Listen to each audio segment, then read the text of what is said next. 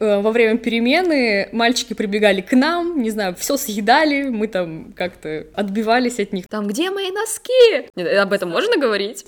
Нет. Нет? Хорошо, мы это вырежем.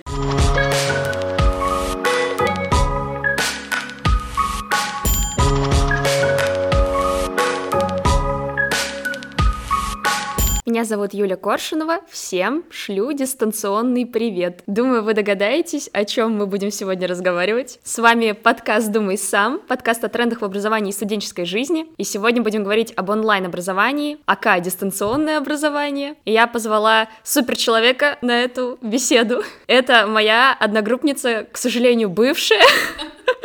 Это Маша, Маша Распопова. Всем привет. Почему Маша? Значит, я училась очно, и Маша училась со мной, но Маша решила перейти на дистанционное образование, поэтому у нее есть опыт как очного образования, так и дистанта. К сожалению, Маша нас покинула. Маша, скажи, почему? Почему ты нас бросила? Ну, так совпали обстоятельства мои семейные, можно сказать. Э, у меня сестра на два года младше меня, она поступила тоже на платное обучение, поэтому мне пришлось пойти самой работать и перевестись на заочное образование, которое э, дешевле по стоимости, и чтобы можно было тоже как-то и свои хотелки обеспечивать, и на родителей сильно не давить своим платным образованием. Поэтому э, пришлось мне перевестись после второго курса. Но я не скажу, что я о чем-либо жалею. Единственное, я поменяла направление подготовки, потому что моей, скажем так, родной социологии не было на заочном формате, и я перевелась на менеджмент, что тоже в чем-то мой профиль подготовки в чем-то схож с социологией, потому что я теперь учусь на маркетинге, и э, из-за того, что я переводилась, я потеряла как бы год, то есть два раза я отучилась на втором курсе. Думала, сейчас должно было быть всплывающее окно «Дзынь, это дешевле», а потом уплывающее окно э, «Дзынь, пришлось учиться на год дольше».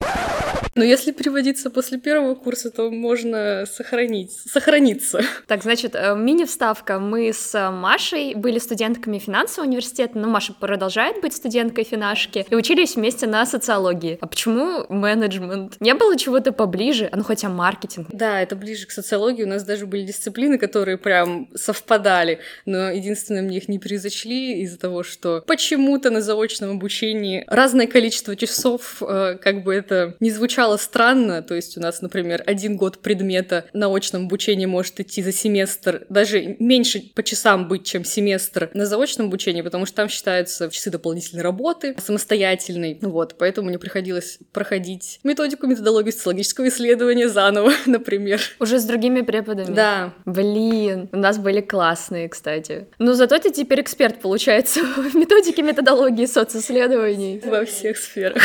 Вот побывав и там, и там, на всех сторонах этого обучения, какие отличия ты видишь в онлайн-образовании и очном? О, причем мы, получается, поучились и очно-дистанционно, то есть с теми же... Было, было. Да, с теми же преподавателями, с теми же одногруппниками на заочном формате, вот этом дистанционном. Тоже, конечно, есть разница и в таком формате, когда вы учитесь на очном, и вас переводят на дистант, и когда вы изначально приходите на дистант, потому что, во-первых, там больше группы, там не разделяют на потоки, ну, вот этот поток огромный, который поступает, там, у нас 90 человек на нашем профиле, и это все считается одной группой, потому что никто их не будет разделять, у всех вебинары в одно время, но, естественно, все 90 человек не подключаются там в силу работы, в силу вот этого всего. Вот, ну, соответственно, а, онлайн-образование проще совмещать с работой, то есть я работаю 5 на 2, в субботу у меня вебинары, вот, параллельно там на неделе делают домашние задания вот эти все. Вот, какие еще основные отличия? Ну, такой, как сказать, не то, что отсутствие контакта с преподавателями и студентами, но гораздо в меньшем объеме он происходит, потому что, понятное дело, э, студенты там не видятся вообще между собой. У нас, я не знаю, наверное, чуть меньше половины группы где-то в других городах и странах. И преподаватели, соответственно, тоже мы их э, э видим только на вебинарах, и какой-то контакт с ним происходит только там по почте,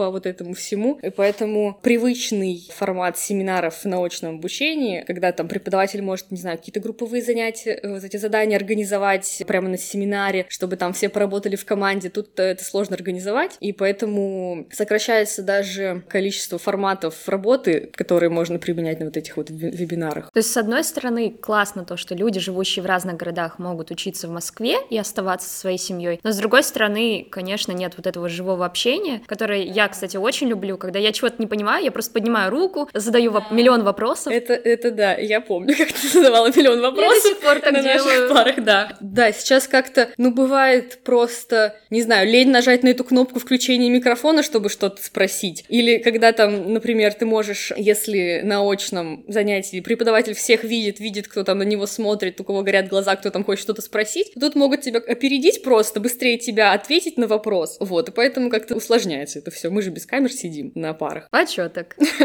Зачем нас, нас всех видеть? Но при этом не теряется ли качество образования, на твой взгляд? На мой взгляд, ну, я общаюсь сейчас с теми, кто учится очно, продолжаю общаться с этой вот своей компанией, и по их рассказам, то есть э, я понимаю, что происходит сейчас на очном образовании, я понимаю, что можно какую-то часть очного образования все равно переводить в дистант, и у дистанта тоже есть какое-то количество преимуществ, потому что, ну вот, например, когда мы учились на очном, у нас надо было обязательно там, не знаю, записывать все вот эти вот дедлайны по заданиям, все вот эти вот задания. А тут э, на нашей платформе, вот этой вот кампус Фару, вообще все прикреплено, все вот эти точки крепления заданий, на каждой точке все вообще расписано, все там материалы прикреплены, то есть преподавателю не надо там все это собирать, отправлять, не знаю, на групповую почту, как это обычно делается. Просто он прикрепляет все это на портал, и там уже можно посмотреть все задания, какие у тебя текущие сейчас есть, что для них нужно сделать. И самое главное, там очень удобно, там есть прям календарь, в котором все дедлайны горят красным. То есть ты можешь посмотреть, что тебе надо сделать к этому сроку, и начать делать. Вот, наверное, еще стоит разделить. Существует же дистанционное образование очно-заочное в виде вебинаров, то есть это все ведется так же, как очное, только там, например, по вечерам и дистанционно. А у тебя, я так понимаю, форма именно заочная и больше самостоятельная работа. Именно заочное, да, и это получается институт онлайн-образования, который сейчас уже институт открытого образования называется. Ну, это заочная форма, не очно-заочно. То есть тут вообще не нужно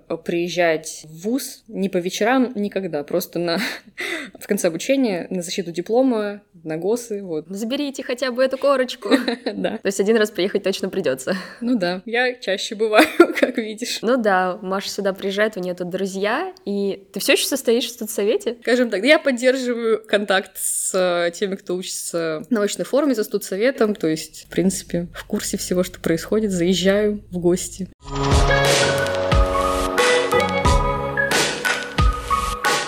Рубрика «Новости в образовании». С 1 сентября 2024 года в школах в обязательном порядке появятся уроки труда. Я, кстати, удивлена, мне казалось, они и так обязательные. Ну, видимо, не везде, и, может быть, они в разном формате могли вестись. Законопроект об этом прошел сразу второе и третье чтение в Госдуме. Положение о труде стало частью закона на другую тему о запрете мобильных телефонов на уроке. Про мобильные телефоны говорить не будем, но я бы хотела вспомнить уроки труда в школе, как они воспринимались тобой, были ли у тебя такие уроки? Они иногда назывались еще там уроки технологий или что-то вроде того. Да, у нас были уроки технологий, мы там то шили, то готовили у мальчиков, я не знаю, что они там делали, пилили какие-то табуретки, скорее всего. У нас в одно время, не помню, в каком-то или в шестом, или в седьмом классе, у нас был класс вот этот вот кулинарный, где девочки там что-то готовили, и у мальчиков был класс э, вот этот вот, не знаю, как он называется, столярный цех или что. Будущие заводчане. И они находились на одном этаже, и э, во время перемены мальчики прибегали к нам, не знаю, все съедали, мы там как-то отбивались от них, но они нам свои изделия не приносили ничего. Табуретку не подарили. Так что мы были не в курсе, что у них происходит. Стояли, не на чем было сидеть. Все табуретки там. Я помню, у меня тоже было такое же. Мы тоже шили. Я шила юбки, фартуки. Мне кажется, это типичная история. Да, у меня до сих пор фартук лежит это дома где-то. У меня тоже. Ну, я, кстати, им пользуюсь. Тем не менее, да, а у мальчиков все время было что-то другое, направленное на мужественность, что-то отремонтировать. Но многие мальчики рассказывали, что иногда их урок проходил просто в анекдотах ОБЖшников и трудовиков, ну, которые часто иногда совмещали почему-то эти уроки, вели их вместе. И меня всегда удивляло, а почему учат готовить только девочек или шить только девочек, а там табуретку сделать только мальчиков. Как будто бы мальчикам не нужно... Как мы с тобой на этом вопросе совпали, гендерное равенство. Ну, а потому что что, мальчик вырастает, он не должен уметь готовить? Кстати, у меня я сейчас очень э, приятно удивлена, что мой брат сейчас в 14 лет самостоятельно вообще изъявляет желание готовить, сам готовит. Сегодня утром ела от него запеканку. А, звуки гордости. Да, я, я так не умею, как бы. Я не знаю, надо, кстати, у него спросить, есть ли у него что-то такое в школе, потому что я не слышала, чтобы он рассказывал про уроки труда. Теперь будут. Ну, у него в любом случае, там, у папы в деревне есть уроки труда, там, не знаю, снег почистить и все такое, поэтому всесторонне развивается. Ну, то есть, как будто бы табуретку можно просто купить в магазине, а вот навык э, приготовления пищи или там шитья пригождается гораздо чаще, и я бы, конечно, обучала этому всему. Не знаю, как будут выглядеть уроки труда сейчас, но надеюсь, они будут полезны для всех, раз уж они введены. Вернемся к онлайн-образованию. Я надеюсь, такой будет звуковой эффект у тебя. Теперь придется вставить.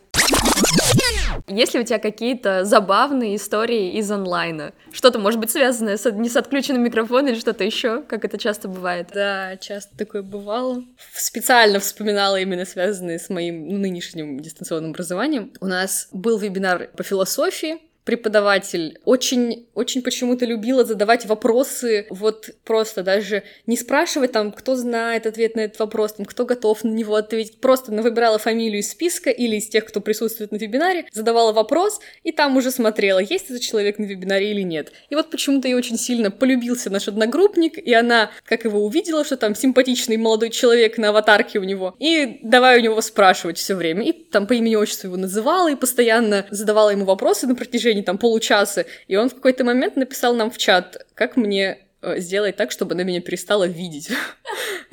При этом, чтобы не выходить. Ну, ему одногруппницы предложили аватарку убрать временно, чтобы она как-то, видимо, визуально его потеряла. Но она не потеряла его, она его запомнила и продолжала спрашивать. Бедный мальчик. Да. А может, не бедный. Зато теперь э, умеет отвечать на все вопросы. Да. Я помню из такого забавного, когда учились мы с Машей на первом-втором курсе, по-моему, уже на втором или уже на первом курсе, ну, случился ковид. На каком? Да, он там периодически случался. Он периодически случался, нас нас периодически выводили на дистант, и в какой-то момент мы чуть ли не полгода подряд э, занимались дистанционно. Это было очень непривычно, потому что мы все поступали на очное обучение, и в итоге мы все сидели в Тимсе, преподаватели были не готовы к этому переходу, кто-то не знал, как включить презентацию, как что-то продемонстрировать, всегда очень много времени занимало то, где какой-нибудь преподаватель говорит, ребята, подскажите, а куда нажать? У нас, кстати, до сих пор такое происходит, то есть многие преподаватели очно преподают, они не привыкли, и у нас а, одна преподавательница сидела, специально приезжала в субботу в универ, чтобы э, ей помог специалист этой технической поддержки. И вот она его там просто не отпускала, чтобы он помог всех впустить на этот вебинар. Ну, тоже вот эти вот технические неполадки — это одно из, э, не знаю,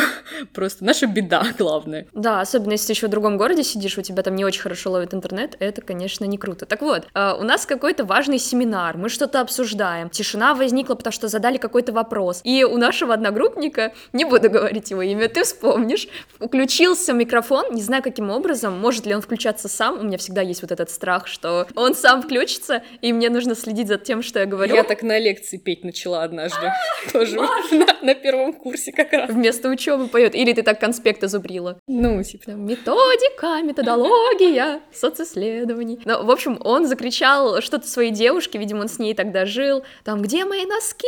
И мы угорали ужасно сильно, сильно и не могли понять, он специально это сделал, но голос доносился откуда-то подальше, как будто бы микрофон случайно включился, и он там что-то шмотки свои собирал. Да, я помню, преподаватель тоже интересно очень стало тогда.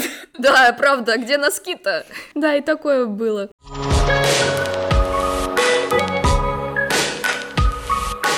Рубрика «Ресерч». Российские ученые совместно с коллегами из США проанализировали эффективность дистанционного обучения по сравнению с традиционным очными занятиями в сфере технических наук. Они провели умное рандомизированное контролируемое исследование и в ходе эксперимента проанализировали успехи 325 студентов-второкурсников. Они обучались по направлениям подготовки машиностроения и строительства в трех региональных российских вузах. Участники изучали два обязательных курса в разных форматах. Перед началом обучения обучения их случайным образом определили в одну из трех групп. Первая проходила обучение в традиционном формате, очном, то есть ходила на пары. Вторая смотрела лекции онлайн и приходила на очные семинары, то есть смешанный формат. А третья группа осваивала весь курс дистанционно, как сейчас учится Маша. Обнаружилось, что уровень освоения дисциплины не различался во всех трех группах. Однако студенты, которые проходили курс в онлайн-формате, были чуть менее удовлетворены процессом обучения. Как ты думаешь, с чем это может быть связано? Скорее всего, с техническими неполадками. Мне кажется, у нас уже трижды, ну, ладно, не трижды, дважды как минимум поменялась платформа обучения. Сначала был Teams, потом мы резко стали переходить, во-первых, там на новую почту, не Outlook. ВК, Mail. Да, ну, Mail.ru, по сути, тот же самый. И платформа была webinar.ru. Сейчас она, не знаю, или там влилась связь или ребрендинг произошел, теперь это МТС Линк. И поэтому каждый раз какие-то обновления происходят, преподаватели не знают, что с этим делать, техническая поддержка тоже, к сожалению, не знает, что с этим делать. Поэтому случается такое, что у нас э, студенты, даже если очень хотят попасть на вебинар, они не могут на него просто войти. Так вот, исследователи считают, что вот такая разница, что онлайщ... онлайнщики менее удовлетворены обучением, связана преимущественно э, с отсутствием опыта и навыков обучения в онлайн-среде, то есть они иногда не понимают, куда ткнуть просто, как загрузить презентацию, и в частности навыков тайм-менеджмента, то есть твое обучение онлайн и заочное очень часто должно быть э, коррелировано с, с самодисциплиной, потому что тебе нужно самому себе придумывать время, в которое ты будешь делать задания. Хорошо ли у тебя с тайм-менеджментом? Я с этим борюсь постоянно, мне кажется. У меня бывает такое, что приходится жертвовать сном, чтобы успеть доделать задание, потому что бывает иногда просто, что я после работы очень устаю, и мне вообще не хочется продолжать еще после дня на работе еще там сидеть за компьютером, чтобы что-то писать, там вот эти какие-то работы.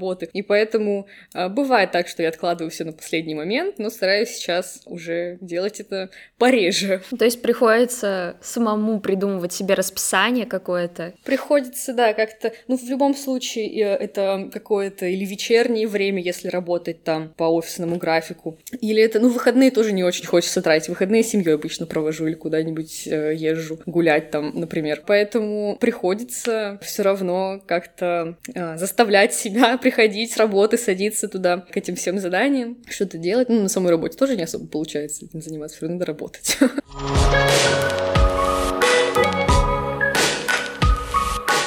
Вопрос с подвохом. Если бы тебе не приходилось работать, у тебя были все возможности, и тебе дали выбор остаться на очном обучении или все-таки перейти в онлайн, что бы ты предпочла? Я бы, пожалуй, выбрала какую-то золотую середину, потому что, с одной стороны, онлайн гораздо удобнее в том плане, что ты можешь, не знаю, ну не то, что не вставая с кровати, просто мне там есть дома какой-то там уголок, там вот этот пуфик стоит, столик стоит, я поставлю там себе кружку чая, что-то еще сижу, слушаю вебинары, там с преподавателем общаюсь. Вот, но если вот этот вот традиционный очный формат обучения, где там 5 дней или 6 чуть ли дней в неделю надо приезжать, сидеть там чуть ли не целый день на лекциях, семинарах, тоже это очень выматывает. Наверное, даже физически как-то больше, чем работа вот эта вот сидящая, потому что все равно приходится там куда-то ходить по этим корпусам.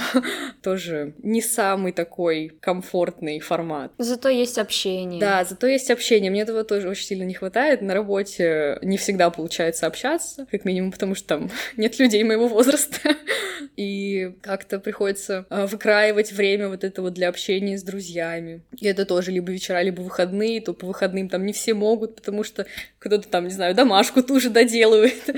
Поэтому, если было бы что-то такое очно-заочное, было бы идеально. Очно-заочное существует, но оно обычно предполагается у нас как вечерка, я так понимаю. Но классно, наверное, форматы, когда лекции, например, возможны онлайн, и ты можешь не ехать полтора часа в одну сторону, полтора часа в другую сторону, уставший, не, прос... не выспавшийся, просто подключиться и правда послушать, а там на семинары, где есть какая-то активность, приезжать. Ну, такие форматы вводятся, они, правда, есть не везде. В общем, мы рассказали и плюсы, и минусы разных форматов обучения и онлайн, и очно, и что еще существует. А уж что выбрать вам, думайте сами. С вами был подкаст «Думай сам». Подписывайтесь на наш телеграм-канал, подкаст «Думай сам», он называется, как вы могли догадаться. Обязательно ставьте какие-нибудь реакции, звездочки, сердечки, пишите, пожалуйста, свои комментарии и отзывы, это очень важно, мы хотим знать, нравится ли вам, какие нам темы еще поднимать. Увидимся в следующем выпуске с вами, пока-пока! Thank you